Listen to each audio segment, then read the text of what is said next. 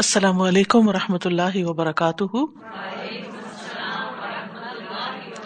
نحمد ونسلی علی رسول کریم اما بعد، فاعوذ باللہ من الشیطان الرجیم۔ بسم اللہ الرحمٰن الرحیم۔ ربش رحلی صدری ویسر لی امری۔ وحل العقدم السانی یفق قولی۔ صورت یاسین مکہ میں نازل ہوئی، اس لیے مکی صورت کہلاتی ہے۔ مسانی میں سے ہے۔ مسانی وہ صورتیں ہوتی ہیں جن کی آیات سو سے کم ہوتی ہیں۔ یعنی ان کا نمبر بلو ہنڈریڈ ہوتا ہے۔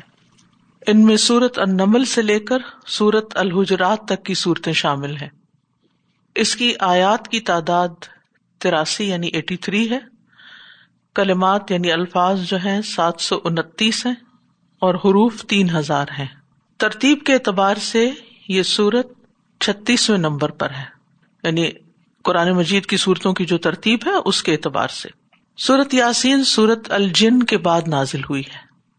شروع میں حروف مقطعات آئے ہیں، یاسین، اور یہی اس سورت کا نام ہے۔ اس کے علاوہ اس کا اور کوئی نام نہیں۔ اس سورت کی عام طور پر جو فضیلت بتائی جاتی ہے، وہ یہ کہ اس کو مرنے والوں پہ پڑھا جائے یا اس کے علاوہ بھی کچھ روایات ہیں، لیکن یہ روایات ضعیف ہیں۔ لیکن یہ یاد رکھیے کہ قرآن مجید کی ہر صورت کی فضیلت میں یہ بات کافی ہے کہ ساری کائنات بھی مل کر اس جیسی کوئی صورت نہیں بنا سکتی۔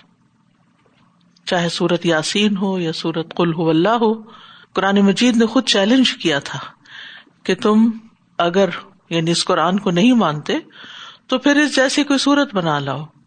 ایک جگہ پر فرمایا، دس آیتیں لے آؤ۔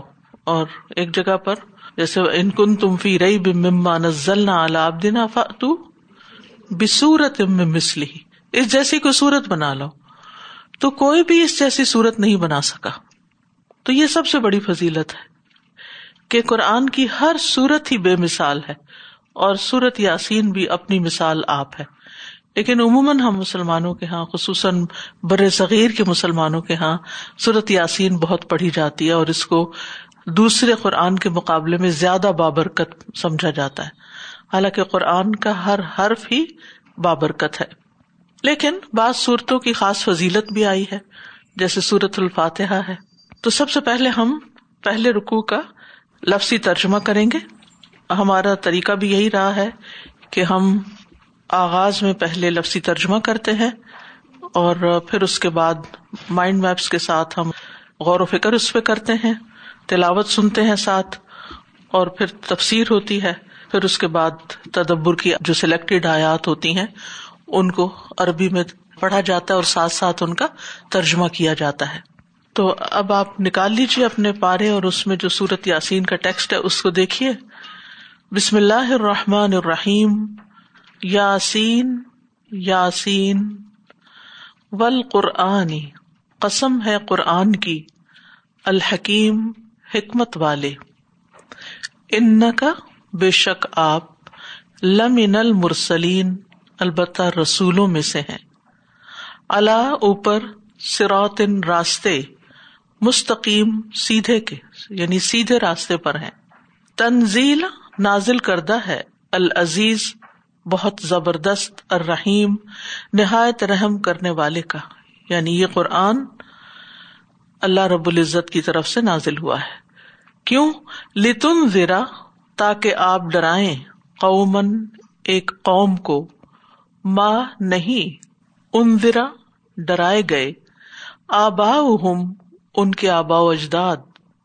فہم پسو غافلون، غافل ہیں، غفلت میں پڑے ہوئے ہیں۔ لقت البتہ تحقیق یا یقیناً حق سچ ہو گئی۔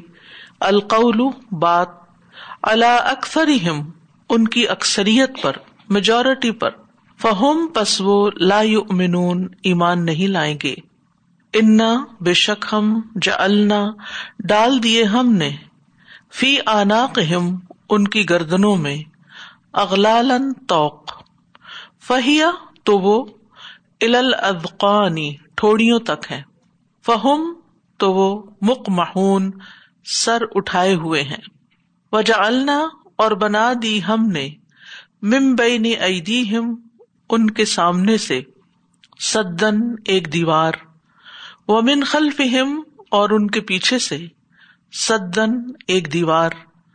فغشئی نہ ہم پھر ڈھانپ دیا ہم نے انہیں۔ فہم پسو لایوب سرون نہیں وہ دیکھ پاتے۔ وہ سوا ان اور برابر ہے الم ان پر۔ ان درتا ہوں خواہ ڈرائیں آپ انہیں؟ ام یا لم نہ تم ذر ہم آپ ڈرائیں انہیں۔ لا یؤمنون، وہ ایمان نہیں لائیں گے۔ انما بے شک تم آپ تو ڈرا سکتے ہیں۔ من اسے جو اتبا پیروی کرے ذکر نصیحت کی۔ وہ خشیا اور وہ ڈرتا ہو الرحمان رحمان سے بالغیبی غائبانہ۔ فبشر ہو بس خوشخبری دے دیجیے اسے بے مغفرتن بخش کی، وہ اجرن اور اجر کی کریم عزت والے۔ انا بے شک ہم نہ ہم ہی نح ہم زندہ کریں گے المتا مردوں کو۔ وہ نقتبو اور ہم لکھ رہے ہیں۔ ماں جو قدم انہوں نے آگے بھیجا۔ وہ آثار ہم اور ان کے آثار کو۔ وہ کلّا اور ہر شعی ان چیز کو احسینا ہو شمار کر رکھا ہے ہم نے اسے۔ فی امام ایک کتاب میں مبین جو واضح ہے۔ بسم اللہ الرحمن الرحیم۔ یاسین۔ والقرآن الحکیم۔ انك لمن المرسلین۔ على صراط مستقیم تنزيل العزيز الرحيم.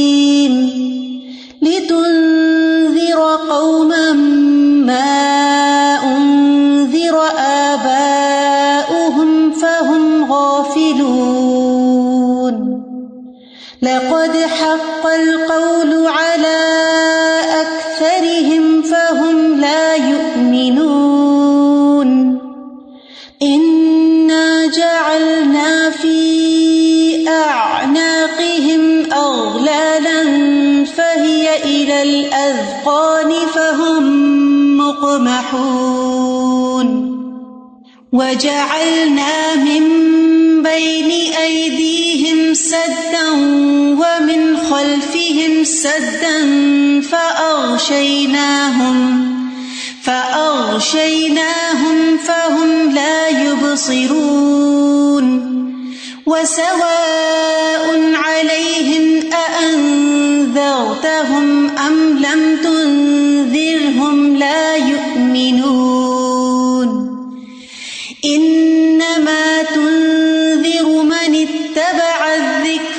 وخشي الرحمن بالغيب فبشره بمغفرة وأجر كريم.